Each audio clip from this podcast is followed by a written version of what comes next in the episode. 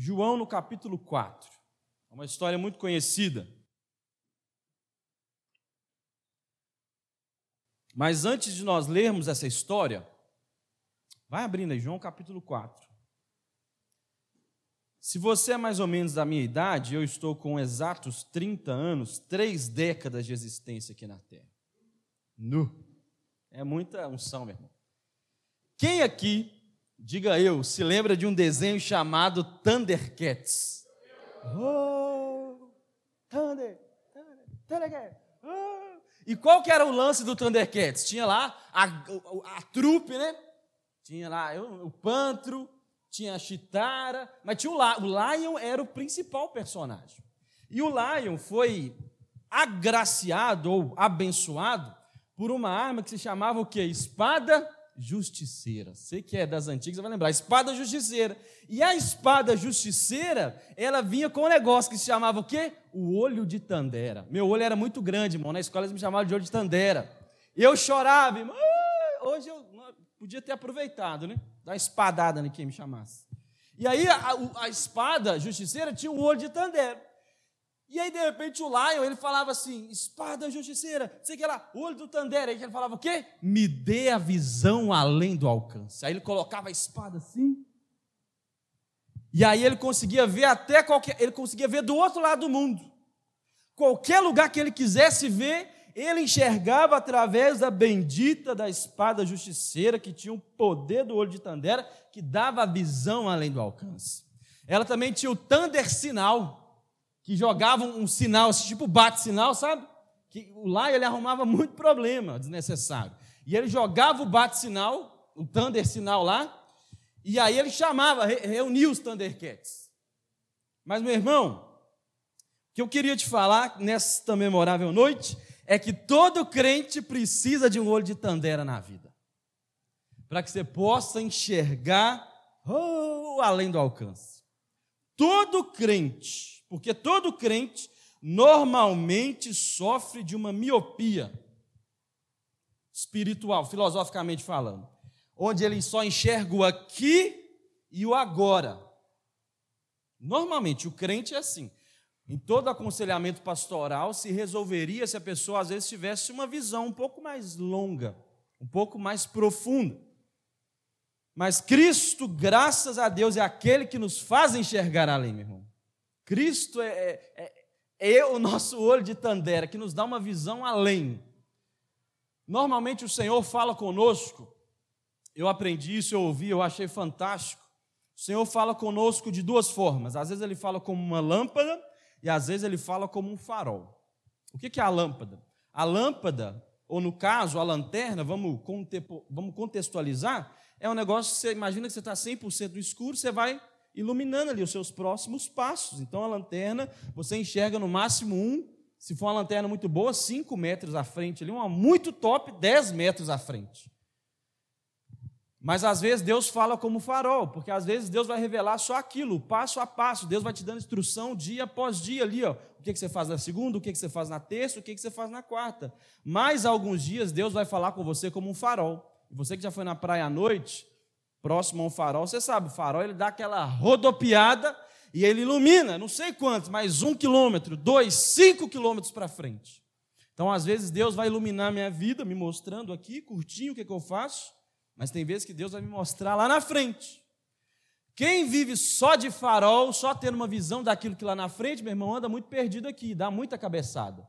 Porque eu sei que eu tenho alguma coisa para fazer lá na frente, mas eu não sei o que fazer no caminho. Por exemplo, Deus, quando eu tinha oito anos, Deus me deu a certeza e convicção que eu tinha um chamado pastoral.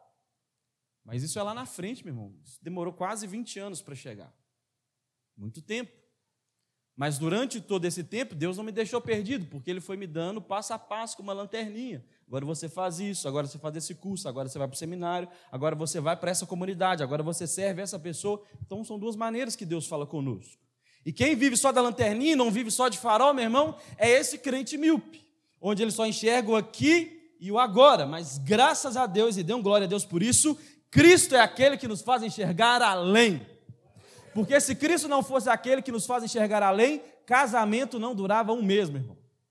Porque você casa apaixonado, aleluia, essa mulher é maravilhosa, esse homem é maravilhoso. Primeiro mês, as primeiras discordâncias, você fala, misericórdia, isso é o demônio. Não tem, a minha não, que a minha é uma benção. Talvez a sua. Você fala, eu casei com a bruxa, o que, que é isso, Jesus? Eu casei com um bruxo, que homem é esse? Mas Cristo é aquele que nos faz enxergar além, meu irmão. Então eu quero que você imagine comigo, talvez, uma situação onde sua TV não liga.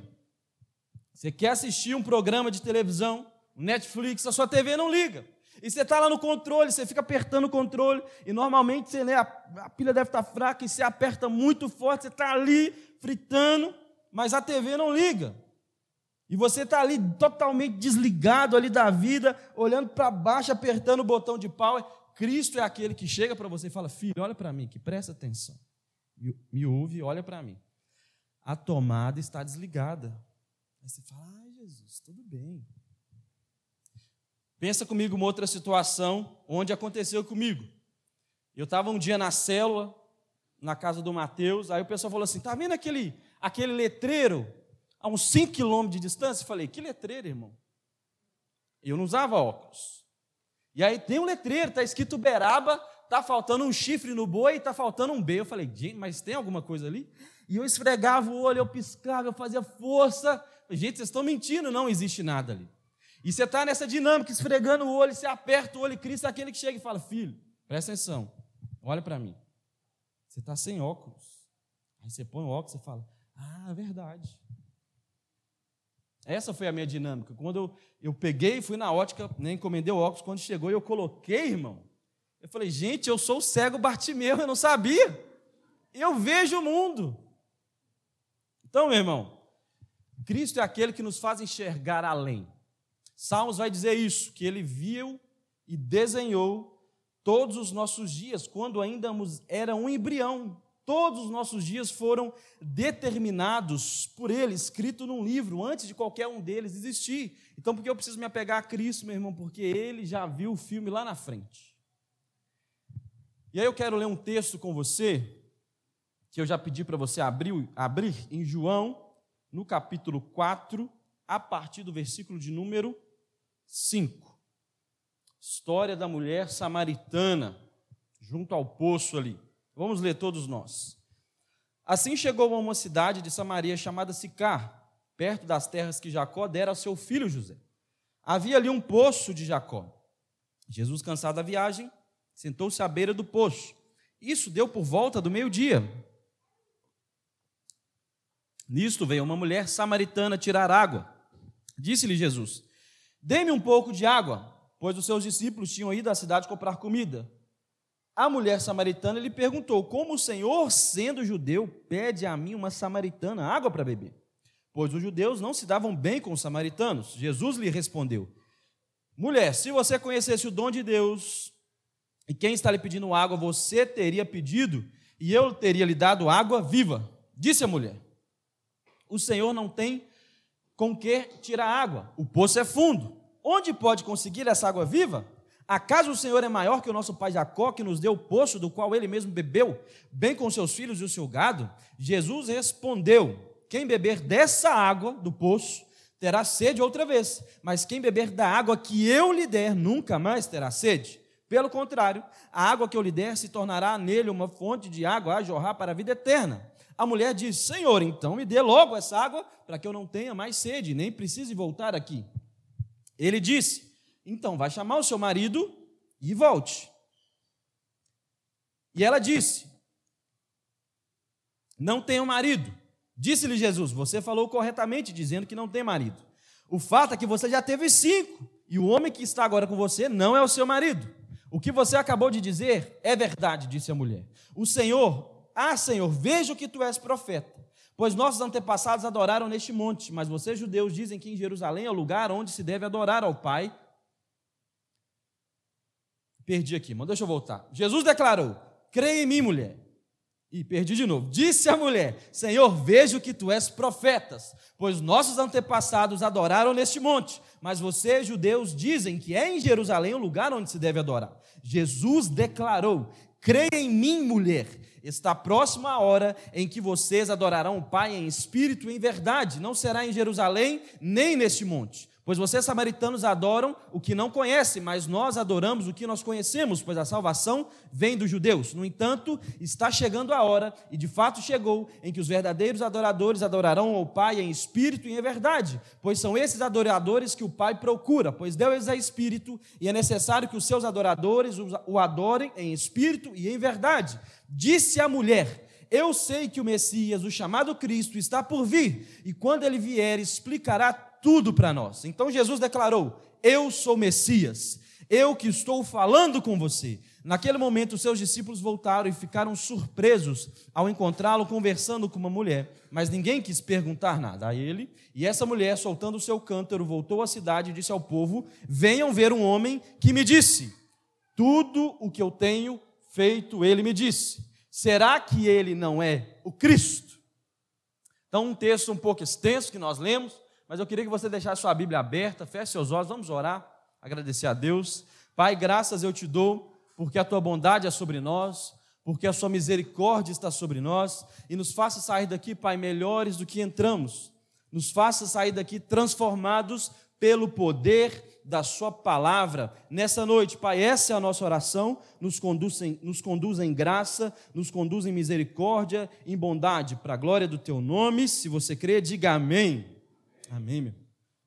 Então o texto é muito claro, está dizendo que Jesus estava saindo. Jesus estava saindo de. Da onde aqui, ó, olha o versículo 2, o versículo 3, o que, que vai dizer? Quando o Senhor ficou sabendo disso, saiu da Judéia e voltou uma vez para a Galiléia. Então Jesus estava fazendo essa viagem. Judéia para Galiléia. Só que costumeiramente, quando um judeu precisava fazer esse trajeto, vamos imaginar que essa plataforma aqui é um mapa. Então eu vinha, estou vindo da Judéia e Samaria está aqui no meio. O que, que o judeu fazia?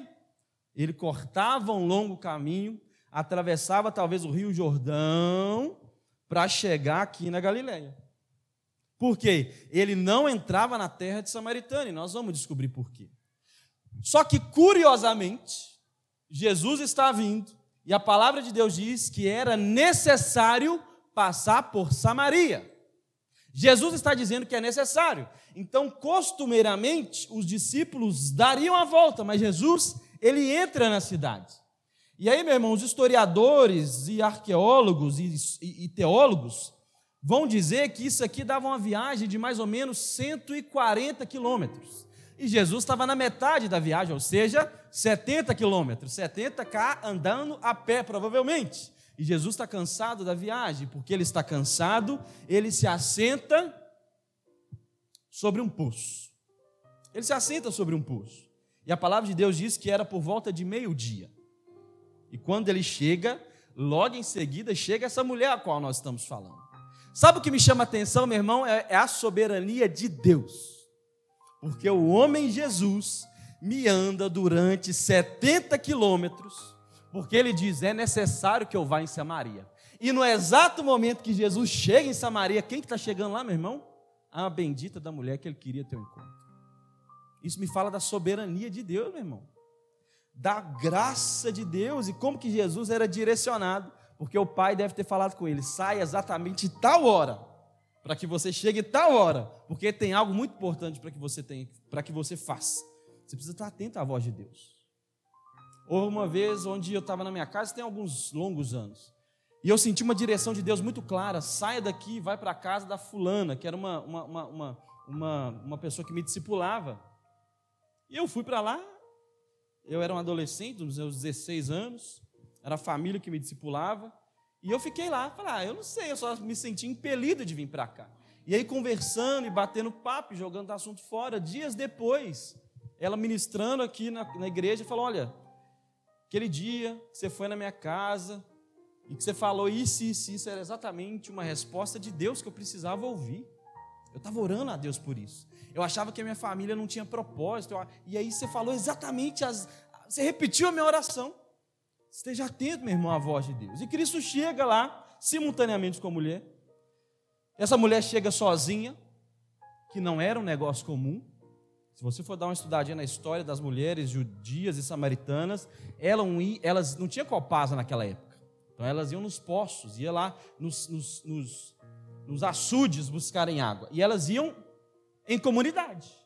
Pegava as mulheres tudo da rua, a, a esposa do Isaac, a esposa do, do, do, João, a esposa do Zacarias, a esposa do, do, do, do Ismael. Vamos pegar todo mundo aqui, vamos. Aí todo mundo, e a Rebeca, e a, a Sara, e a Esté, é nome de mulher judia. Ia todas elas lá, e trocando ideia, conversando. Ah, menina, e você viu? Você viu na novela? Ah, não sei o que elas conversavam. Você viu a pregação do pastor? E elas iam conversando. Porém, estranhamente, essa mulher estava indo sozinha. Não é normal. Segunda coisa que não é normal nessa história, meu irmão, ela estava indo meio-dia. Mulher buscava água de manhã ou buscava água no final da tarde. Por quê? Você que talvez não tem carro ou não tem moto, se você precisa resolver alguma coisa na avenida, você fala assim: vou de manhã ou vou no final da tarde. Eu não vou meio-dia para rachar o sol na minha cabeça. Não era nada diferente nessa época. As mulheres não iam meio-dia, porque talvez o poço era longe. E não ia andar meio-dia, então ia-se de manhã. Mas uma coisa estranha, sozinha e num horário que ninguém estava lá. Nós concluímos o quê? Provavelmente essa mulher estava se escondendo de alguém, ou de alguma coisa. E curiosamente, Jesus fala que ele chegou na região de Samaria, numa cidade chamada Sicar. E a palavra Sicar significa falsidade. Curioso, não? Jesus tem que resolver alguma coisa na cidade com uma mulher, onde a cidade que ela reside significa falsidade. Essa mulher está fugindo de alguma coisa, está fugindo de alguém, porque ela não quer ser vista. Mas, para má sorte do diabo e da falsidade dela, Jesus chega no mesmo momento. E aí, Jesus chega, e ela se chega no poço ali, vem uma mulher e tal, Aí lá no versículo 7, Jesus fala assim: Aqui, me dá um pouco de água. Estou com sede. Jesus estava vindo de viagem, não tinha balde. Você pode me dar um pouco de água? E a mulher provavelmente ficou assustada. A palavra de Deus diz que ela ficou indignada, tão indignada que meio que soltou os cachorros. Porque olha o que ela vai dizer no versículo 9 a mulher samaritana lhe perguntou: Como eu, sendo uma mulher e sendo samaritana, e você judeu, você me pede água? Para nós é um negócio nada a ver, né, irmãos? Mas deixa eu te explicar qual que é o contexto. A Bíblia mesmo vai dizer que os judeus não se davam bem com os samaritanos. Mas essa expressão não se davam bem não explica exatamente qual que era o contexto de relação dos dois. Os judeus odiavam os samaritanos não se dá bem, às vezes você não dá bem com o seu gerente, você não dá bem com um primo distante, você não dá bem, às vezes, com alguém da sua. Da, mas você odiar, meu irmão, é desejar que o outro morra. E era exatamente o sentimento do judeu para o samaritano. A Bíblia foi carinhosa, não se davam bem. O judeu, todo dia que ele acordava, ele fazia uma oração que dizia o seguinte: Deus, obrigado porque eu não sou um cachorro, obrigado porque eu não sou mulher, e obrigado porque eu não sou samaritano. Se um samaritano comesse numa colher, o judeu não comia lá. O judeu era proibido pela lei, não pela lei de Deus, mas pela lei da cultura, que ele não podia comer nos utensílios domésticos de um samaritano. Se o samaritano comeu nesse prato, joga fora. É impuro, é imundo. Eles nem pisavam, meu irmão. Por que, que você acha que naquela história do bom samaritano chama tanta atenção? Passou o levita, passou o sacerdote, não ajudou. Aí passou o samaritano, o desprezado dos desprezados, o odiado. E esse, a escória da sociedade, ajuda um judeu. Porque o judeu, de fato, odiava. Se eu falasse assim, você é um samaritano, se eu sou um judeu e falo isso com você, era uma ofensa. Um dia queriam ofender Jesus, falavam assim: você é um samaritano, seu endemoniado. Samaritanos endemoniados para o judeu estava na mesma, na mesma, sabe, no mesmo nível. Queriam ofender Jesus, chamaram ele de samaritano. Simão Jesus é um homem maduro e não se ofende. E a mulher fica indignada. Nós temos uma guerra entre nós dois. E por quê, meu irmão? Porque se você veio na escola de discípulos, você sabe disso. Que depois ali do rei Salomão, professora, se eu não estou enganado, houve uma divisão ali do reino do norte e do reino do sul. Duas tribos ficaram no reino do norte, sul, duas no sul, correto? Isso, está vendo? Sou burro não, irmão. E dez foram para onde? Isso, norte. E aí, meu irmão, o que, que acontece nesse contexto? O pessoal que se rebelou e que seguiu o rei rebelde foi considerado um povo quase pagão, porque começou até a se misturar com outras nações. Então não era judeu mais sangue puro. Então, os judeus que ficaram aqui, as duas tribos elitistas, Jerusalém, Israel, e daqui do lado, né, no monte Gerizim, aqui em Samaria, era um povo impuro. E por isso eles começaram a odiar os próprios irmãos, porque misturaram o sangue. E aí o versículo 9, meu irmão, é interessante, porque a mulher está indignada, dizendo: Como que o Senhor, sendo judeu, me pede água? Que absurdo, porque eu sou mulher, eu sou samaritana, eu sou desprezado, o seu povo me odeia. Como que você me pede água? E aí, meu irmão, o que Jesus estava querendo mostrar para essa mulher é que ele não era como os outros. Oh, me dá água. Meu irmão, você está entendendo? Não podia beber no mesmo copo. E Jesus está pedindo: você pode me dar um copo de água? Porque eu não sou como os outros, que falam e não te ouvem. Talvez se fosse um outro homem judeu, tinha dado um tapa no rosto dela, tinha empurrado ela dentro do poço. Mas Jesus não é como todos os outros, meu. Jesus não é mais uma divindade, ele é o Senhor. Ele, ele, ele é aquele que não apenas fala, mas ele nos ouve como ele ouviu essa mulher. Ela ouviu esse coração iracundo, esse coração peludo. Eu, Jesus, sou aquele que falo, escuto os que me pedem. Porque ele vai dizer isso, minha filha, se você soubesse quem está falando com você. Jesus vai dizer isso no versículo 10. Se você conhecesse o dom de Deus e quem está falando com você, você que estaria me pedindo água. Se você me conhecesse, era você que estava me pedindo algo nessa noite. Mas o que eu quero logo te entender que eu não sou como os outros, porque eu estou te pedindo, mas se você me pedir, eu posso te dar algo também. Eu não sou como as pessoas da religião que só pedem, mas nunca oferecem nada. Eu não sou como os outros pastores que só pedem, mas não oferecem nada. Eu não sou como os outros líderes religiosos que só pedem, mas não oferecem nada. Eu sou o bom pastor que dá a vida pelas ovelhas. Se você conhecesse quem eu sou, você estaria me pedindo algo. E não eu te pedindo, mas eu humildemente, você pode me dar um copo d'água? E aí, meu irmão? Jesus está falando, se você soubesse, você estaria me pedindo água viva. E a mulher aí que ela fica brava mesmo. Porque no versículo 11, ela solta o cachorro e ela fala assim: Você não tem balde? O poço é fundo? Como é que você vai pegar água? Essa tal água da vida? Deixa eu te falar um negócio. O senhor acha que você é maior que Jacó? Que me deu esse poço aqui? E que os bichos dele bebeu? E que os filhos dele beberam?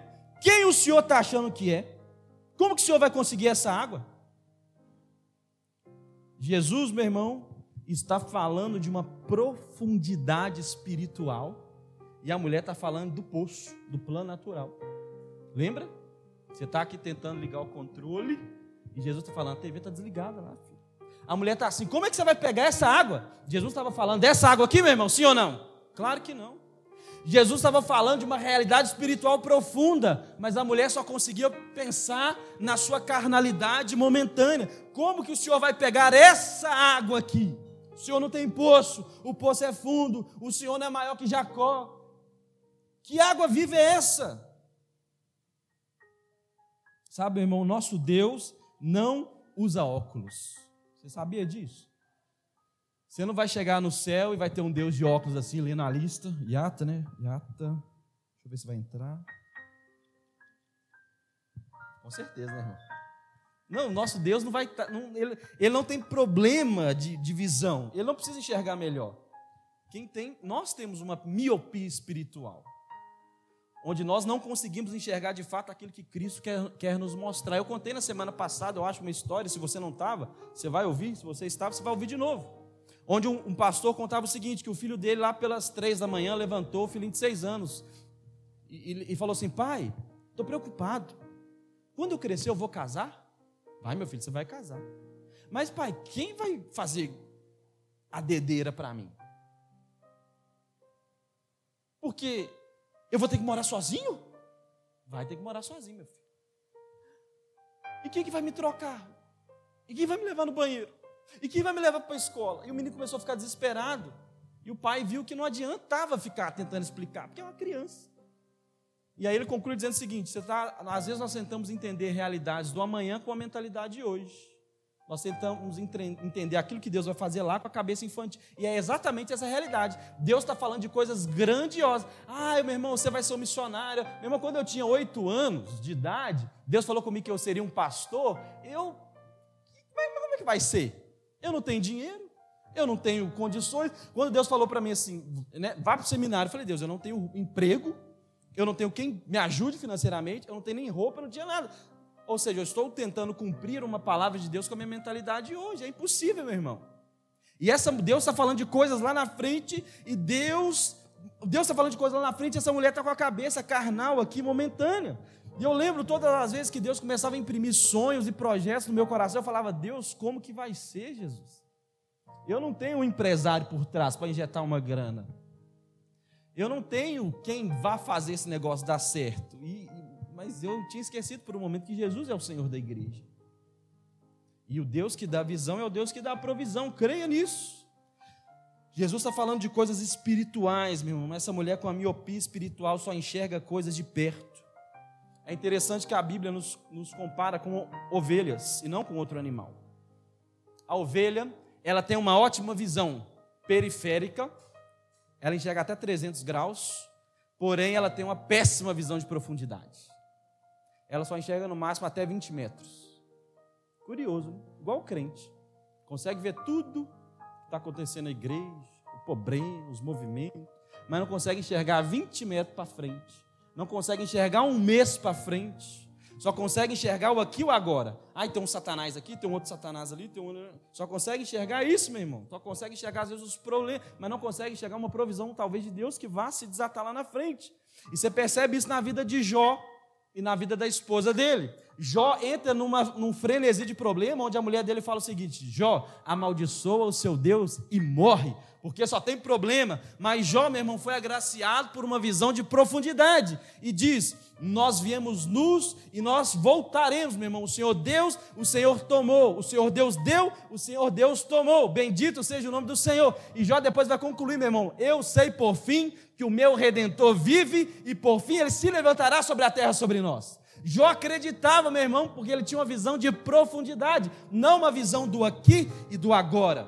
Mas a ovelha tem uma visão curta, um animal extremamente inteligente nesse sentido, mas uma visão curta.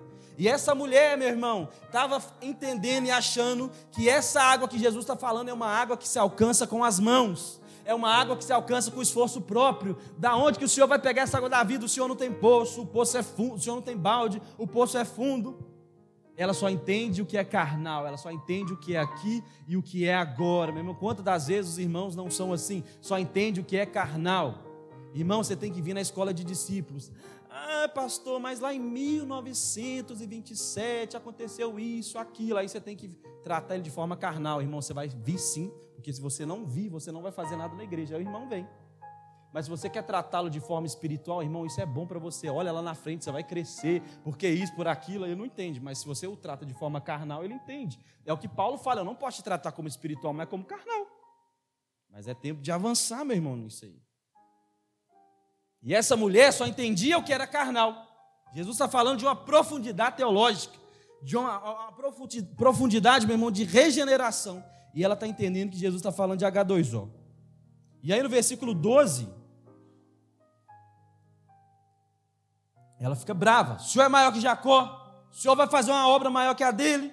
Só consegue enxergar, meu irmão, a água que se vê. Muitos de nós somos assim, só conseguimos enxergar a água que, nós vê, que se vê. Mas é um grande desperdício de vida e de tempo. E aí Jesus está dizendo, aí Jesus volta, se rebaixa ao nível de fé dela e está dizendo, ô oh, querido, quem beber dessa água aqui, que você está falando, vai voltar a ter sede. Jesus vai traduzir para ela, porque ela não está entendendo. Olha o versículo 13. Quem beber dessa água aqui, vai voltar a ter sede. Vai voltar. Ah, mas olha o que ele diz no versículo 14. Ele está traduzindo a teologia. Mas quem beber da água que eu lhe der, nunca mais terá sede. Pelo contrário, a água que eu lhe der se tornará para ele uma fonte de água a jorrar para a vida eterna. Diga aleluia, meu irmão. Ela não entendeu que era, não era uma água natural, que não era a fórmula química H2O, mas quero um negócio profundo. Porque quem bebe desse H2O, daqui a pouco está com sede de novo. Eu, por exemplo. Né? Mas quem beber da água que eu, Cristo, dou, nunca mais terá sede. Além de não ter sede, você vai ter uma fonte eterna que jorrará dentro de você. E o que é essa bendita água viva, meu irmão? O que é água viva? Água viva simboliza em todo o Antigo Testamento algumas coisas. Por exemplo, a bênção de Deus. Jeremias vai dizer: a água viva simboliza a bênção de Deus. A água viva simboliza o próprio Espírito de Deus. A água viva vai simbolizar a vida de Deus. A água viva vai simbolizar a plenitude de Deus, meu irmão. Simboliza isso tudo, significa isso tudo. Então Jesus está dizendo: quem beber da água que eu dou, que eu, que, eu, que eu estou oferecendo, você vai ter o Espírito dentro de você, você vai ter uma plenitude de vida, você vai ter zoe, você vai ter a vida de Deus. Mas quem beber dessa aguinha aqui, ó, tem sede de novo. E aí, meu irmão, talvez o seu coração está dessa forma, porque o dela ficou assim. Quando ela ouve que tem uma água que vai matar a sede dela para sempre, o coração dela salta. E ela fica alegre. E a mulher dá até glória. E a mulher até roda no manto. Porque ela falou assim: então me dá dessa água. Ela ficou alegre, meu irmão. Mas ficou alegre pelo motivo errado. Nós vamos ver isso. Porque ela pensou: esse homem tem a solução para o meu problema? Olha o que, que ele acabou de falar. Quem que beber dessa tal água que ele está falando, nunca mais vai ter sede. E se nunca mais vai ter sede, preciso voltar nesse lugar. Porque eu estou vivendo uma vida de falsidade. Vindo todos os dias, meio-dia, aqui sozinho, escondendo algo. E eu não vou precisar mais voltar nesse lugar. Esse era quem eu procurava. Ah, esse era o homem que eu procurava.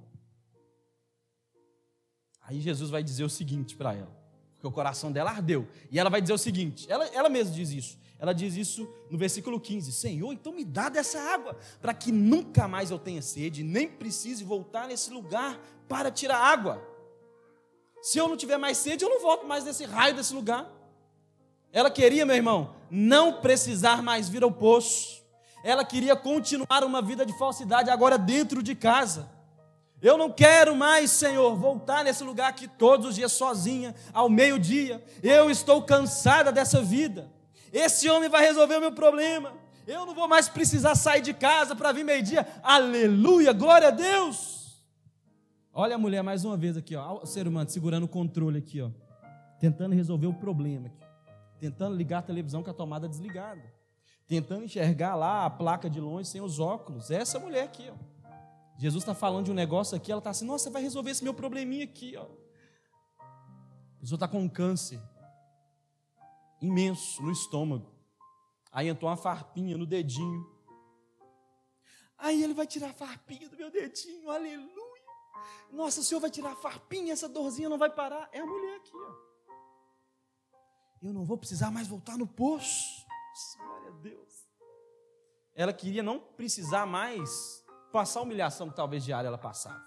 Ela não queria mais precisar ir no poço meio-dia e ver o olhar das pessoas.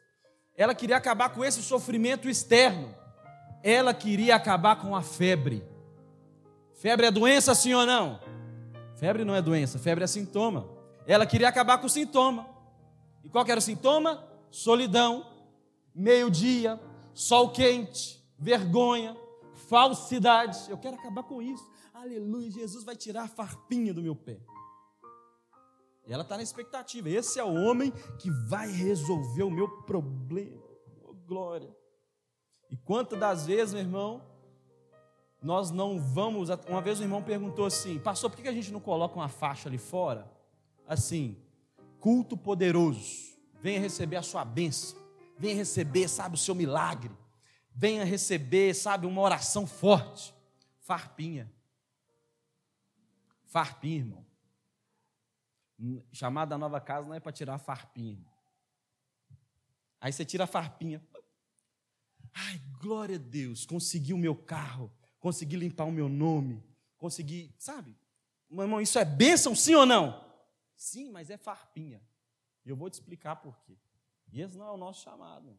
Você está aqui por causa de farpinha, não é o seu lugar, meu irmão. Nova Casa é um navio de guerra, é uma sala de cirurgia de CTI onde a gente arranca câncer. É isso, meu irmão. É isso. Onde o Deus verdadeiro esmaga a sua religiosidade. Onde o Deus verdadeiro te confronta. E eu não tenho problema nenhum em você sair daqui me odiando.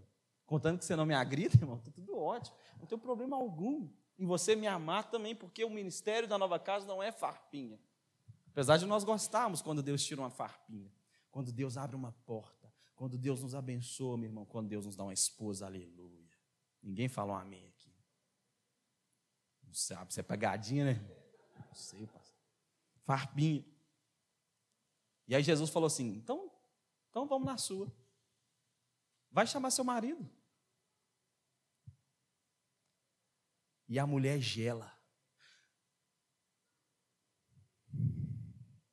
Por que, que ela gela, provavelmente?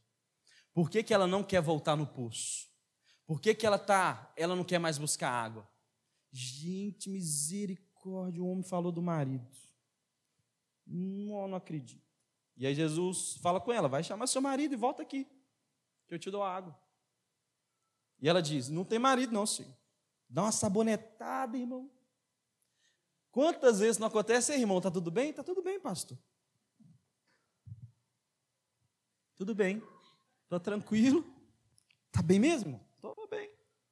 E a mulher dá uma sabonetada. Vai chamar o seu marido. Não tem marido. Mas Cristo, para nos salvar e nos redimir, é inflexível, meu irmão. É duro na queda. Ele não desiste. Ele, meu irmão, para salvar os seus eleitos, é intransigente. A mulher dá uma sabonetada e fala: ah, Eu não tenho marido, não. Porque ela está pensando, gente, eu não quero voltar no poço porque eu tenho um problema na minha sexualidade, eu tenho um problema na minha área sentimental, e o raio do homem está falando do marido, e eu não quero mais falar e ter que lidar com essa situação. É por isso que eu quero essa água para não ter que lidar mais com essa história, mas ele, para me dar água, está falando do bendito marido. Cristo, meu irmão, para nos salvar, é intransigente. Não pense que na nossa fé existe quartinhos escuros. Não pense nisso. Não pense. A nossa fé não existe quartinho escuro. Não existe. Se você de fato quer ter uma vida plena com Deus, esteja certo, meu irmão, que o sol da justiça invadirá todas as áreas escuras da sua vida. E eu vou te dar um conselho: abra antes que o Senhor arrombe a porta. Se você de fato é um eleito, Deus arrombará a porta. Ai, pastor, isso que estou a porta e bato, não sei o que, tem. Tá, meu irmão. Então, depois você me fala. Vamos? Depois você me fala. O Senhor entra, meu irmão, e a graça dele nos invade. Eu, quando eu estava no seminário, tinha uma professora que falou assim: esse ano Deus vai tratar de todas as áreas da sua vida. E eu dei uma gargalhada por dentro. Mas não vai mesmo. Porque tem uma areazinha aqui que não vai. Aqui você conhece a mexa, aqui o Senhor deixa. Aqui o Senhor não entra, porque aqui é comigo. E aqui não, o Senhor não, não toute. Mas aí, um belo dia eu estava na minha casa e de repente saiu. já contei isso para alguns irmãos. Eu fui abusado sexualmente quando eu tinha seis anos. E aí, meu irmão, isso era uma mágoa muito profunda. Com os meus pais, com família. Porque eu achava que os meus pais não cuidaram. A culpa foi deles? Não sei. Acho que não. O contexto da época e todas as coisas. Cuidavam bem. Mas aí estava lá. Aconteceu. E aí, meu irmão, isso era uma mágoa que eu não sabia que tinha. Um belo dia, conversando com os meus pais, eu pá, soltei. Eu... Depois de quase 20 anos, uns 18 anos, eu acho, né? muito tempo. E aí o Senhor me lembrou daquela palavra que a professora tinha dito. Eu disse que ia resolver essa coisa. Porque no nosso relacionamento não há lugar para quartinho fechado. Você não quis abrir, eu tive que dar uma empurradinha, né? Dar um tapinha na sua nuca para você soltar. Não existe, meu irmão, lugares fechados para Cristo. Cristo invadirá todos os lugares para resolver. Se de fato, meu irmão, você não pode levar a tralha para o céu. Você não pode levar tralha para o reino. Você não pode levar rede velha para o reino. Por que, que Pedro larga as redes? Porque no novo relacionamento não cabe rede, não cabe trem embolado. Aqui é só nós dois. E aí Jesus quer resolver esse troço embolado na vida dela. Chama seu marido. Ah, misericórdia, vai falar do marido. Eu não tenho marido, senhor. Realmente, a senhora não tem marido. A senhora falou muito bem. A senhora só não me contou que a senhora já teve cinco maridos. E agora o rapaz que você está não é seu marido, é esquema. Imagina a cara dessa mulher. Gente, o negócio estava bom, o homem estava falando que ia me dar uma água, que eu não ia precisar mais, agora o homem está lavando a minha cara. Você só esqueceu de me falar, dona, que a senhora já teve cinco maridos. E agora a senhora está com o sexto mas é esquema, não é seu marido. Imagina o gelo. Sabe por que Jesus é o profetão mesmo? Sabe a igreja do profeta? O profeta vem andando para o seu lado assim, você fala, misericórdia, Senhor, perdoa agora aquele pecado para que ele não revele. Eu já vivi isso, irmão. Na hora que o profeta via seu Senhor, eu já arrependi. O Senhor sabe, hein, Senhor, não deixa ele revelar, não. Ah, não. Misericórdia, meu. Eu morria de medo do profeta contar meus pecados. Por que, que muito crente tem medo de expulsar demônio? Porque você tem medo do demônio ser revelador e do demônio revelar seu pecado. Você está vindo me expulsar, né? Mas eu vi o que você fez na faculdade aquele dia. O demônio profeta, misericórdia. Morro de medo. E eu morria de medo do profeta. O profeta vinha, eu falei, eu já vou cair de uma vez. Tinha medo. E Jesus, o profeta, meu irmão, revela ali, ó, pá! Você já teve cinco, e o que você tem agora não é seu. Jesus mesmo era, era da Galiléia, Jesus era de longe, a mulher era samaritana, primeira vez que Jesus estava vendo, Jesus revelou tudo, até o CPF. Já teve cinco, e que você tem agora não é seu, imagina o gelo dessa mulher. Ah, eu pensei que eu não ia mais precisar voltar aqui por causa desse assunto, e agora ele volta nisso. Mas sabe o que é interessante, meu irmão? Cristo reconhece que ela teve cinco maridos legítimos. Porque Cristo não fala assim, você teve cinco esquema, você teve cinco amantes. Não, ele fala, ele fala, você teve cinco maridos, mas agora você está com um que não é seu. O sexto é um esquema. Eu tenho duas teorias sobre o assunto. Repito, teoria. A Bíblia não afirma, os historiadores não, não afirmam, mas é algo que eu tenho para mim, para te ajudar a entender essa história. São teorias. A primeira, que os cinco maridos morreram. Uma possibilidade. Mas eu acho difícil. Uma mulher enterrar cinco maridos, misericórdia, uma viúva negra. Tem um demônio dentro dela, um devorador. Eu não acredito que é isso. Por quê, irmão? Ah, se o seu marido morreu, as pessoas, a sociedade não vai te julgar. Oh, faleceu, ué. Faleceu. Eu não acredito. Então eu fico com a minha segunda teoria. Os cinco alargaram. Porque ela adulterou? Não, eu não acredito que ela adulterou. Porque o adultério era punido com apedrejamento. Se ela tivesse adulterado primeiro, ela tinha sido apedrejada. Mas eu acredito que ela era uma péssima esposa. E os maridos cansavam e largavam ela. Pastor é que machista. Cancela o pastor que ele é machista. Não, irmão, é teoria que eu estou achando. Sabe por que, que eu acredito que ela era uma mulher complicada e os cinco lá? Porque na realidade de Israel, Jesus vai dizer o seguinte: não era assim no começo, mas Moisés deu carta de divórcio por causa da dureza do coração de vocês. E os homens repudiavam a mulher por causa de qualquer coisa. A mulher não quer mais namorar comigo, a mulher queimou o arroz, a mulher engordou, a mulher embuchou, a mulher está brava, manda ela embora. Era assim. E eu acredito que essa mulher, meu irmão, era uma mulher difícil. E por isso cinco maridos largaram ela. E por isso ela começou a ficar mal falada. Misericórdia, cinco divórcios. Meu irmão, se hoje, na nossa sociedade brasileira, século 21, mulher que é divorciada já é mal falada. E às vezes mal falada injustamente. Tem casos assim conhecido. O cara fez, pintou, bordou, a mulher não aguentou mais, largou o cara e o cara saiu como bonitão e todo mundo fala mal da mulher. Sociedade baixista, acontece, irmão. Imagina dois mil anos atrás o quão mal falada essa mulher não era. Mas por que, que eu acho que essa mulher era difícil, era vida louca? Por causa da forma como ela fala com Jesus. Na hora que Jesus fala assim, me dá um pouco de água, ela fala assim: Que água? O que você está falando comigo? Você é judeu, eu sou samaritano, eu sou mulher. O que você está falando comigo?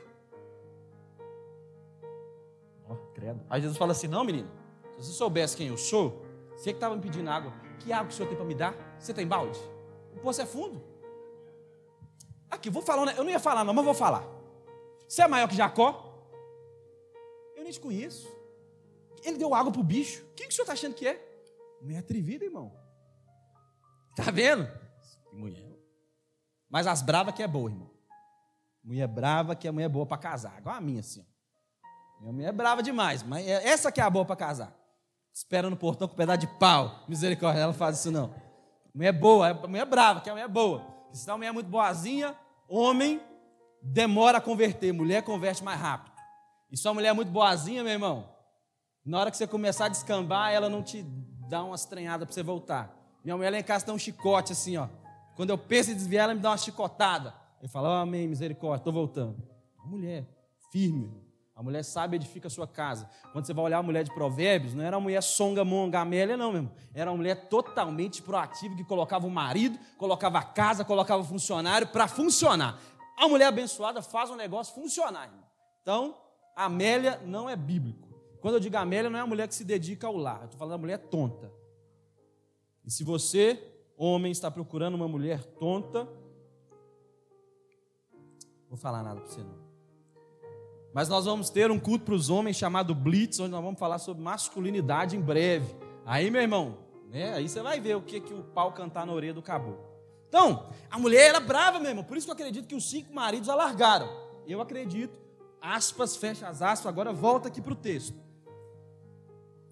Ah, outra coisa interessante, quando Jesus termina de falar isso, já você vai ver que a mulher sai correndo e entra na cidade para contar para todo mundo.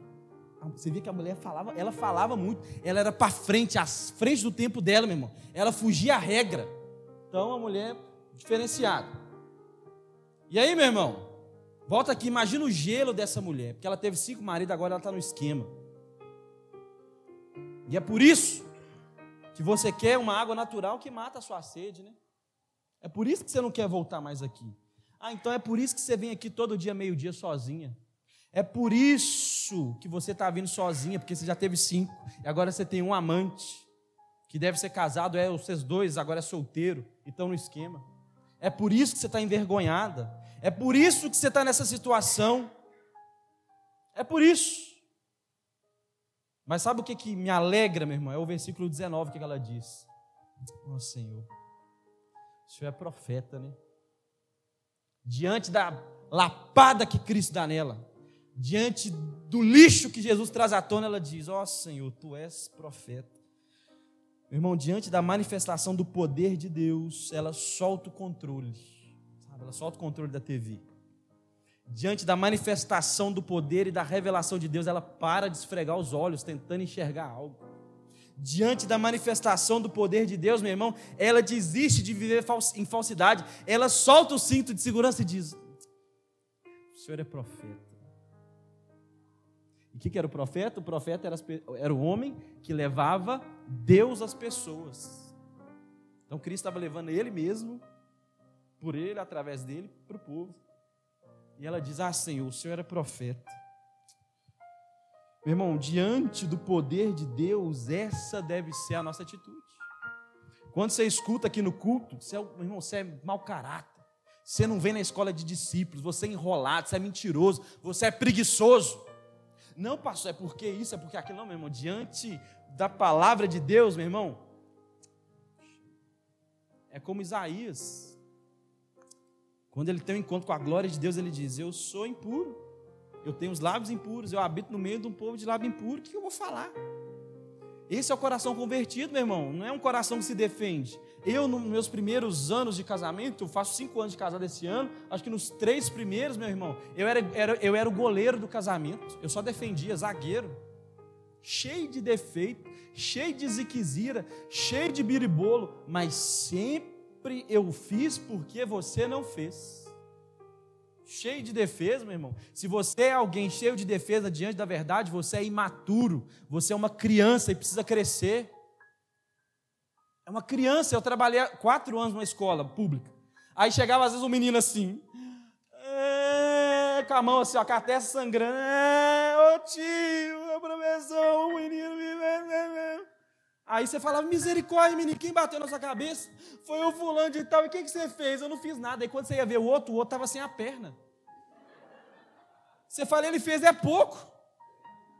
Uma criança, maturidade. O que, que você fez? Não, eu só arranquei sangue na perna. Meu irmão, misericórdia. Imaturidade. Se você não assume a sua responsabilidade diante da verdade, você é uma criança imatura. É maturidade. Você precisa assumir, ué. E aí o que, que você faz? Calça a cara, raspa a cara no chapisco e converte, conserta. Meu irmão, casamento se dá assim. Errei, pisei na bola, eu estava nervoso, falei o que eu não devia. Você me perdoa? Perdoa. Aí você vai plantando uns dias até a mulher esquecer, até seu marido esquecer. É vida prática, irmão. É calçar a verdade. Você fez? Fiz. E pronto. Eu não canso de contar essa história. Tava, quando eu trabalhava nessa escola, eu faltei um dia de trabalho. Ah, meu, arrumei uns trem na vida, eu nem lembro o que foi, faltei. Aí cheguei, estava gerente, regional, diretor, um tanto de gente, falou que você não veio trabalhar ontem não, né? É, eu não vi não. Por quê? Ah, porque eu fui resolver um negócio, a Michelle estava passando, inventou um negócio, uma mentira. Realmente eu fui levar a Michelle no mesmo, mas não, eu não fui trabalhar por causa disso, eu fui por causa de outras coisas. Mentir, irmão. Crente. Eu era pastor, você acredita? Aí quando eu estava voltando para minha sala, o Espírito Santo falou comigo assim: é assim que a gente funciona? Esse é o nosso combinado? Não era esse o nosso trato. Aí eu falei: ah, não. O senhor não vai fazer eu voltar lá, não. É sério isso? Eu... É sério? Volta o cão arrependido. Gente, igual menino, né?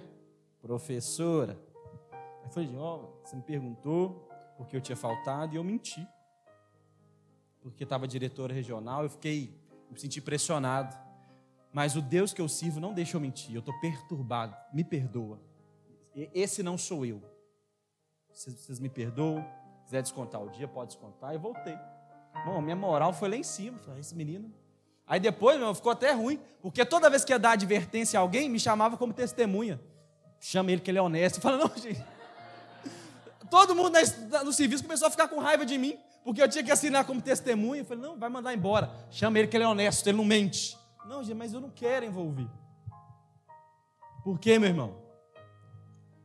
É isso. Diante, meu irmão, da presença, diante da glória, não fique negando, ah, eu não sei se eu vou, ah, eu não sei se eu peço perdão. Peça perdão. Quando eu tive encontro com Jesus, meu irmão, eu tive que bater de porta em porta, eu tive que ligar para a pessoa, fulano, você lembra aquele negócio que sumiu o seu? Então, eu peguei emprestado sem te avisar. E eu não tenho dinheiro para te pagar, mas eu creio que o Senhor vai me dar condições. Mas foi eu que extraviei o seu aparelho eletrônico, viu? Tem, caçar a cara. Cristo falou: volta lá, conserta. Diante da glória de Deus, o que você faz, irmão? Diante do chamado? Ah, Senhor, vejo que tu és profeta. A mulher não reluta. Tá, o Senhor é profeta, como que eu resolvo essa situação? Como que eu resolvo? Como que eu resolvo? Como que eu resolvo? Porque o Senhor é profeta, eu estou aqui, estou tô, tô aqui nessa situação. E aí no versículo 20, ela vai dizer o seguinte: nossos antepassados, versículo 19, veja que tu és profeta. Versículo 20 ela já emenda, que ela fala, irmão. Nossos antepassados adoravam nesse monte. Vocês judeus dizem que em Jerusalém. Onde que é o lugar que deve adorar? Porque samaritanos adorar, você lembra da história? Duas tribos do norte. Dez, eu sempre confundo, irmão. Eu sei a história, eu confundo. Então, dez para um lado, dois para o outro. Os que foram, as dez tribos, construíram um templo lá no Monte Gerizim para adorar a Deus, lá em Samaria. Porque eles não podiam entrar em Jerusalém. Então a mulher está tá perguntando: aí, vocês adoram lá, a gente adora cá? Onde que é o lugar certo para adorar? Não parece que ela está mudando de assunto? Porque ela está assim: você tem cinco maridos? Cadê o marido? Não tem marido? Ah, o senhor é profeta. Mas aqui, deixa eu falar com você um negócio. Onde é que adora, hein? Não parece quando a gente quer mudar de assunto? Às vezes minha esposa não está aqui não, eu posso falar agora.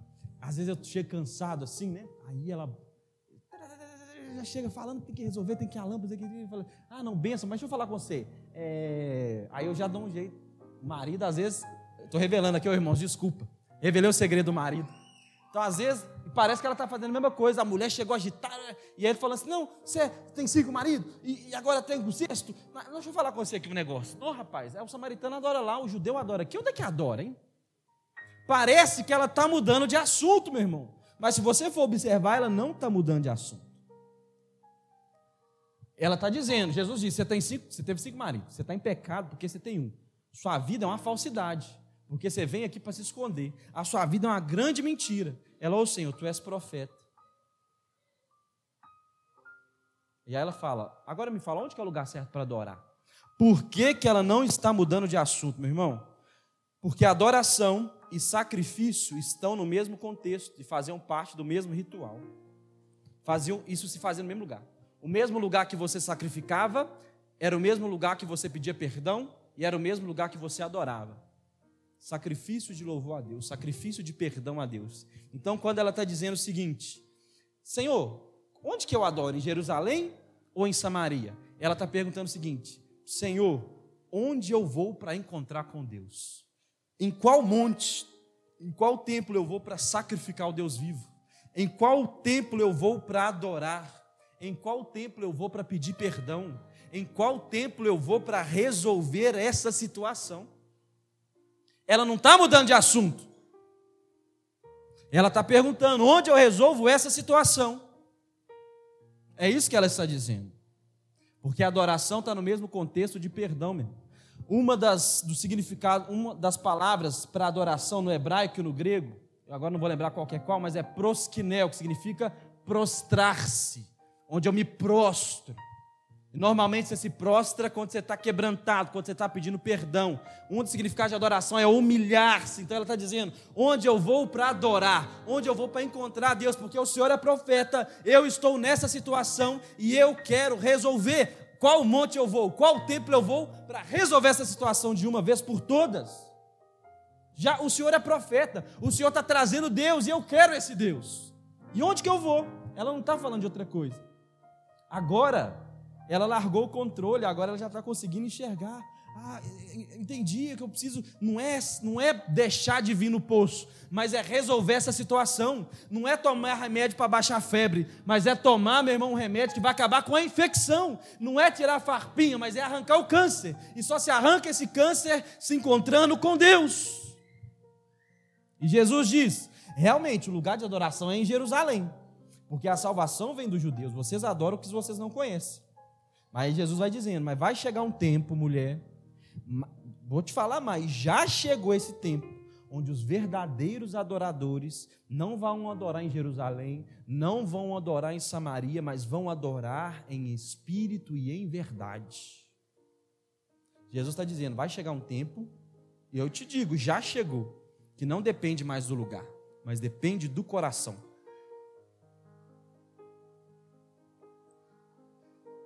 Porque eu não sei se você sabe, a forma como nós adoramos, a forma como nós nos relacionamos com Deus é contemporânea a Cristo. Depois de Cristo é que é assim. Imagina que você pecou. Você estava na rua, olhou para uma mulher que não era sua, ou para um homem que não era seu.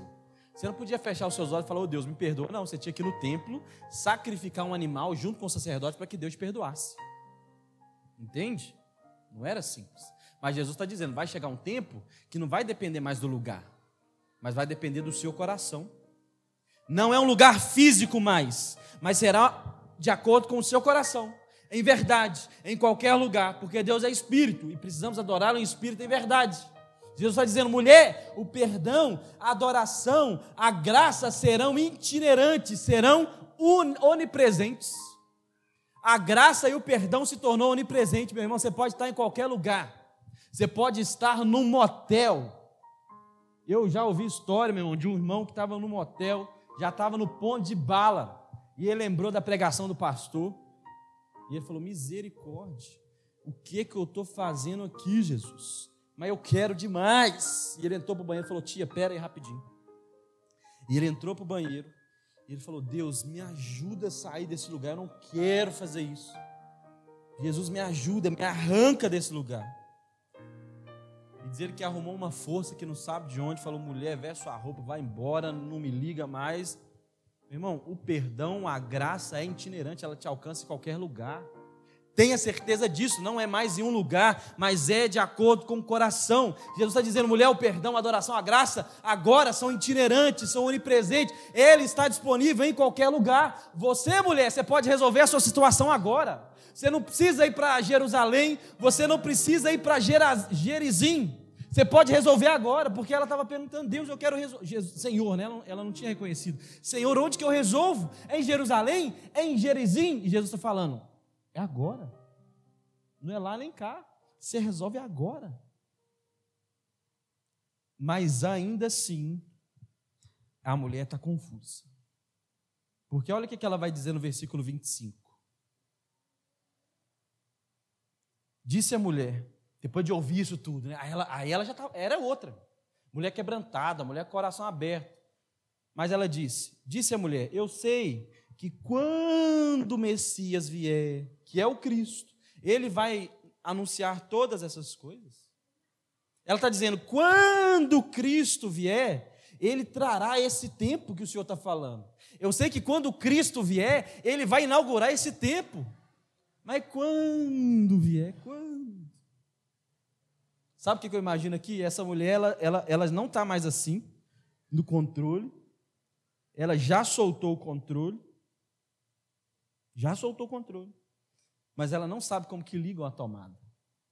Ela já parou de esfregar os olhos. Jesus já entregou o óculos na mão dela, mas ela falou: eu não, eu não sei o que, que faço com isso. Não sei. Como que eu faço para enxergar bem? Como que eu faço para ligar? Não sei. Jesus faz uma exposição e ela fala: Ah, mas quando? Quantas vezes não acontece, irmão, aqui no atendimento? Você vem, você expõe a palavra, você expõe as realidades da fé, e a pessoa condiciona tudo aquilo a algum comportamento. Não, pastor, eu vou batizar assim, mas primeiro eu preciso parar de fumar. Preciso parar de fumar, preciso parar de beber, preciso parar com meus esquemas, e depois eu batizo. A pessoa começa a colocar condições para o agir de Deus. E ela está falando assim: ah, quando o Messias vier, ele vai trazer esse tempo. Aí Jesus, no versículo 26, diz o seguinte: sou eu. Provavelmente Jesus fez assim, né? Ela, quando. Nossa, moço, o olhinho dela talvez brilhando. Nossa, porque eu não posso em Jerusalém. Porque Jesus falou: realmente você adora em Jerusalém. Lá é, vem o Messias é de lá.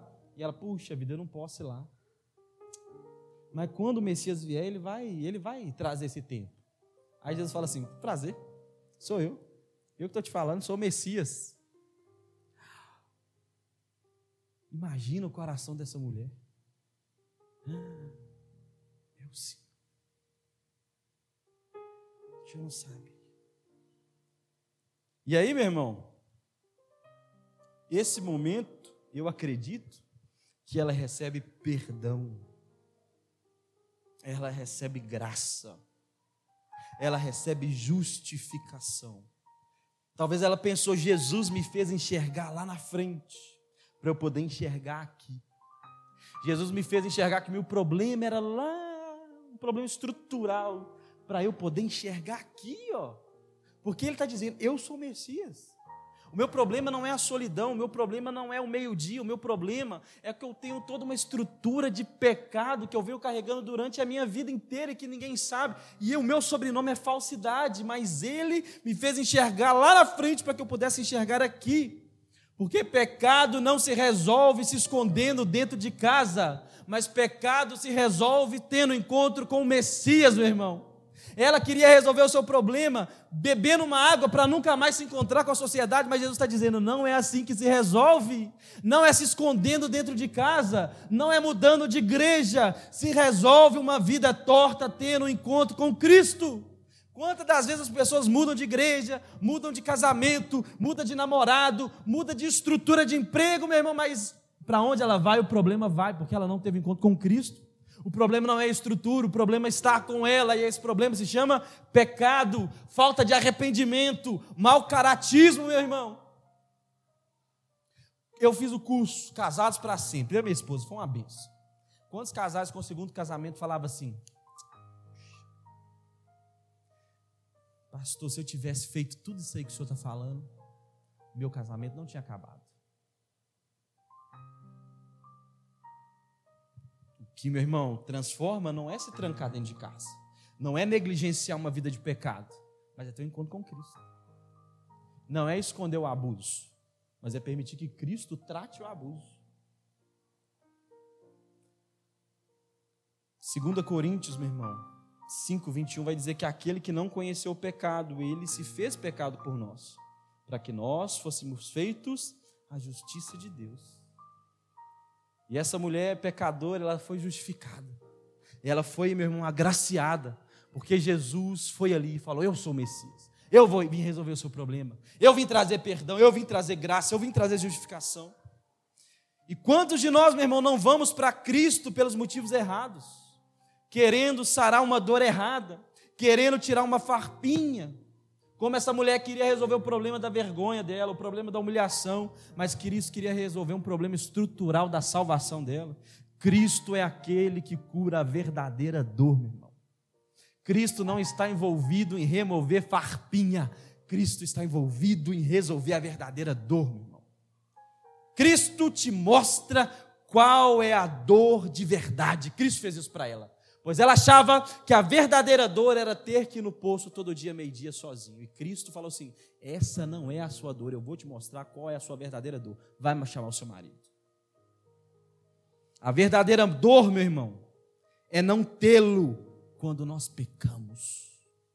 A verdadeira dor de um homem não é nem cometer o pecado, mas é não ter Cristo para redimi-lo no dia do seu pecado.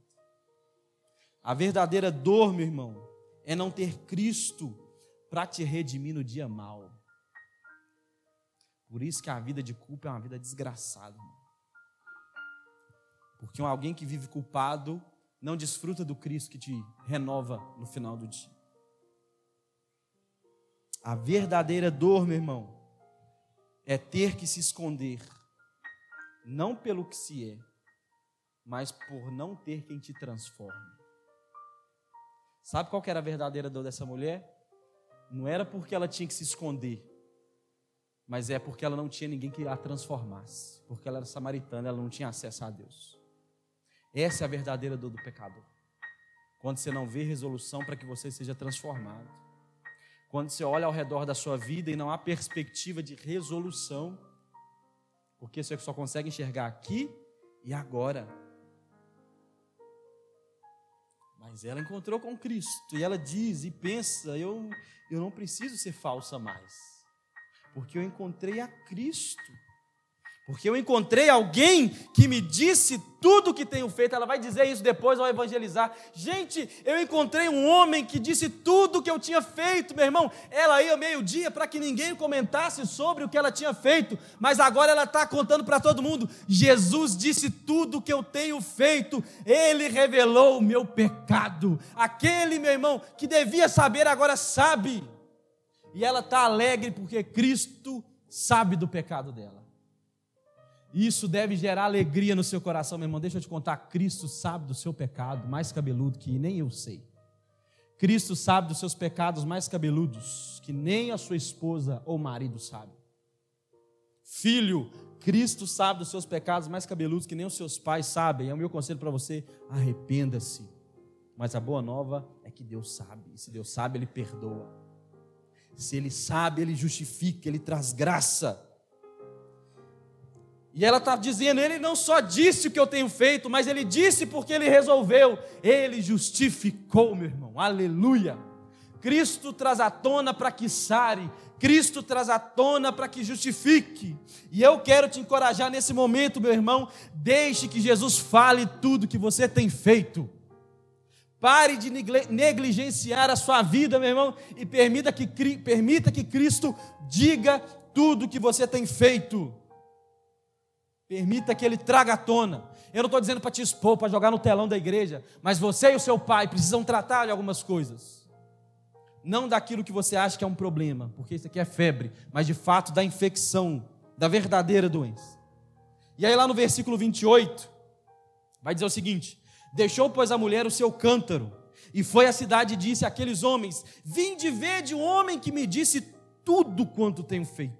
Porventura não é ele o Cristo? E toda a cidade saiu e foram ter um encontro com Jesus. Porque, meu irmão, agora não há mais medo, agora não há mais falsidade, agora não há mais vergonha, porque quem deveria saber já sabe e ele me perdoou. Meu irmão, isso é maravilhoso. Ela não tem mais vergonha. Agora ela fala: Eu encontrei alguém que falou tudo. Porque quem deveria saber, sabe, e eu não me importo com o que vocês pensam, porque quem deveria saber, já sabe, e Ele me perdoou.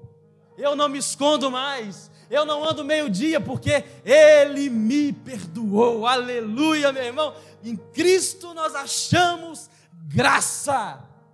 Meu irmão, a coisa que mais me alegra na minha fé é que eu não preciso me envergonhar, porque aquele que precisava saber, ele sabe. E ele não tem problema com isso. Ele não tem problema, meu irmão. Não tem problema. Ele tem um problema com a sua hipocrisia. Nós podemos tirar um dia para falar sobre isso. Mas ele não tem problema em te perdoar. Eu encontrei alguém que falou tudo. Ele falou tudo. Meu irmão, imagina a alegria dessa mulher. O Hudson, ele falou tudo. Ele falou da minha sexualidade confusa. Ele falou que eu tinha cinco maridos e que o que estava agora não é meu. Mas sabe o que, que tem? Eu não me importo, porque agora ele me perdoou. Agora eu não me sinto culpada, porque eu fui perdoada. Eu fui justificada. Eu tive um encontro com Deus. E aí, meu irmão, ela larga o cântaro. Diz que ela largou o cântaro e correu para a cidade, meu irmão. Ela largou esse raio desse cântaro, que era um símbolo dessa falsidade, era um símbolo dessa solidão, era um símbolo dessa exclusão social que fazia ela pegar esse, esse cântaro todo dia e meio-dia sozinho. Ela largou esse símbolo dessa solidão. Meu irmão, largue os símbolos que te fazem ficar preso numa vida de falsidade. Largue isso. De fato, Cristo vai te perdoar, vai te curar, mas largue os símbolos da falsidade, largue os símbolos da falsa moralidade, largue os símbolos do falso bom marido, os símbolos do falso cristão. Não, aleluia, misericórdia, glória a Deus. Não, meu irmão, para, porque você encontrou alguém que te falou tudo. Falou tudo. Meu irmão, sabe o que, que eu amo? E é legítimo quando você encontra alguém que encontrou a, a Jesus. E essa pessoa quer compartilhar. Ela fala assim, pastor. E arrependimento, né? Pastor, eu eu eu eu tô no adultério. Eu tô falando rindo aqui porque o meu espírito está muito alegre. Normalmente a pessoa chega quebrada, pastor. Eu tô no esquema de adultério. O que ela está dizendo? Eu encontrei alguém que falou tudo. Cristo está falando, pastor. Eu sou gay. Eu encontrei alguém que falou tudo. Pastor, eu sou lésbica. Ele, eu encontrei alguém que falou tudo. Pastor, eu sou viciado, eu sou alcoólatra. Porque eu encontrei alguém que falou tudo. Pastor, eu tenho pensamentos que eu não deveria ter. Pastor, eu sou viciado em pornografia. Eu já encontrei. Cristo me falou, eu sei. Mas sabe por que eu estou te falando, pastor? Porque Cristo me perdoou. E eu queria pedir que você me ajudasse em oração. Vamos caminhar junto? Essa pessoa que encontrou Cristo, ele correu para a cidade e, e, me encontrou e falou: Eu encontrei, pastor, alguém que falou tudo, vamos ouvir ele comigo. E nós oramos juntos. Se precisa, a gente chora junto. Porque nós encontramos alguém que falou tudo, meu irmão. Meu irmão, eu sou uma pessoa que prezo uma vida transparente. Eu não tenho problema nenhum. Já compartilhei com os irmãos logo na fundação da nova casa. Durante muitos anos eu sofri por causa desse abuso, depois desaguei numa compulsão por pornografia, mas eu não tenho problema em compartilhar com vocês, porque eu encontrei alguém que falou tudo, você entende? E ele me perdoou. Eu encontrei graça nele. E agora eu estou falando, vem, vem ver, ele é o Cristo, porque ele me contou tudo que eu tenho feito. E muito do samaritano, minha irmã, ela largou o cântaro da falsidade, o cântaro da solidão. E agora, minha irmã, ela não carrega mais um cântaro, mas ela carrega uma mensagem, meu irmão. E essa mensagem diz: Eu encontrei Cristo. Essa mensagem é tão leve que agora ela corre. ela está correndo para a cidade, ela está dizendo: Gente, gente, eu não carrego mais um cântaro, eu carrego uma mensagem. A mensagem é que ele me falou tudo e ele me perdoou. Ele é o Cristo. Venham ter com ele. Meu irmão, a mensagem de Cristo, ela te deixa leve, leve ao ponto para correr. Leve ao ponto para não ter vergonha. Vergonha na cara você deve sempre ter, mas você nunca deve ter culpa. Eu encontrei alguém que me falou tudo. De fato, essa mulher, meu irmão, recebeu essa fonte de água viva. Porque a sede, a sede carnal de alimentar essa vida de falsidade foi embora. Agora ela está plena. Ela tem uma fonte que jorra água viva. Ela não tem mais sede agora, ela sacia a sede de outros, porque ela está até matando a sede da sua cidade agora. Jesus disse: é uma fonte de vida eterna, de água eterna. Ela foi reconciliada por um propósito maior, meu irmão. Ela foi reconciliada por um propósito maior. Você precisa ter um encontro com Cristo. Você precisa que Ele fale tudo que você tem feito.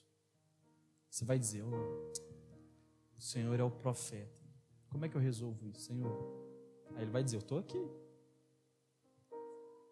Aí você se prostra, você chora, você grita se quiser.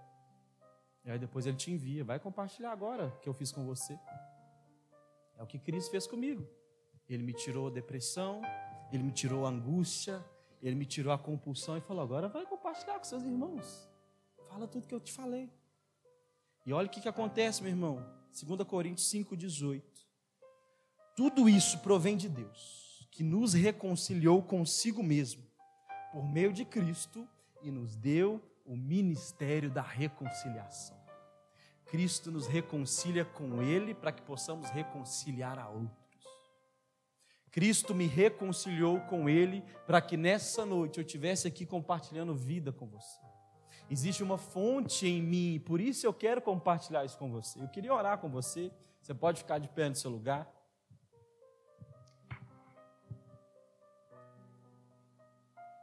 Eu queria que você orasse, meu.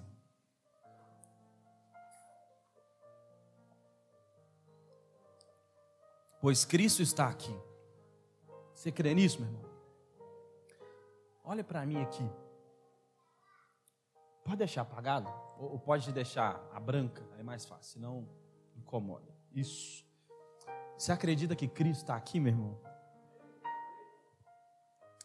E Ele vai te falar tudo que você tem feito. Ele pode falar agora, ou talvez você está um pouquinho desintonizado, você está muito agitado, sua carne está gritando. Talvez Ele fale durante a semana, quando você estiver mais calmo. Talvez ele fale durante a semana onde você lê a palavra. Mas quando ele falar, meu irmão, fala para ele, ô oh, Senhor, o Senhor é profeta, né? Não tem como esconder nada. Mas onde que eu adoro? Agora, fecha o olho aí, vamos resolver isso aí. E se Cristo já tem falado com você, meu irmão, fala para ele, ô oh, Senhor, tu és profeta. E Jesus está te dizendo, vamos resolver isso agora. A graça, meu irmão, ela é itinerante e onipresente. Ela está em todos os lugares. Você pode fechar os seus olhos. Se você quiser colocar a mão no seu coração, se você quiser se ajoelhar.